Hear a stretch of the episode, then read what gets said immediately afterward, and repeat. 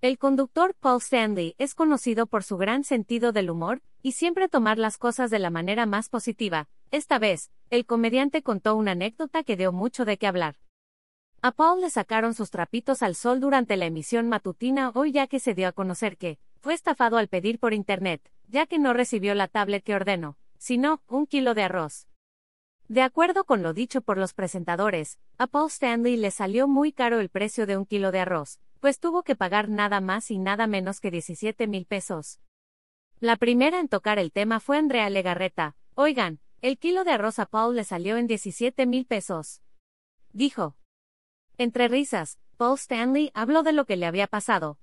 Hice un pedido de una tableta y cuando me llegó, la abro y era un kilo de arroz, señaló Paul Stanley. Ante lo contado por el conductor, sus compañeros comenzaron a hacer burla de lo sucedido. ¡Qué caro está el arroz! Comenzó Legarreta. No sabía que se hacía eso. Ayer que lo sacó en miembros pues no se la acabó con su kilo de arroz, añadió Raúl Araiza. Stanley no aclaró si pudo pedir un reembolso por su producto o le enviaron su tablet.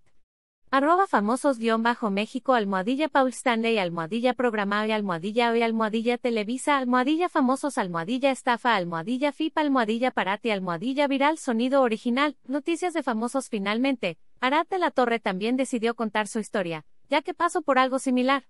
La otra vez compré una videocasetera en la lagunilla y llegué a mi casa y la abrí y ¿qué pesaba? No prendía y la abrí, te vi que adentro, concluyó el comediante.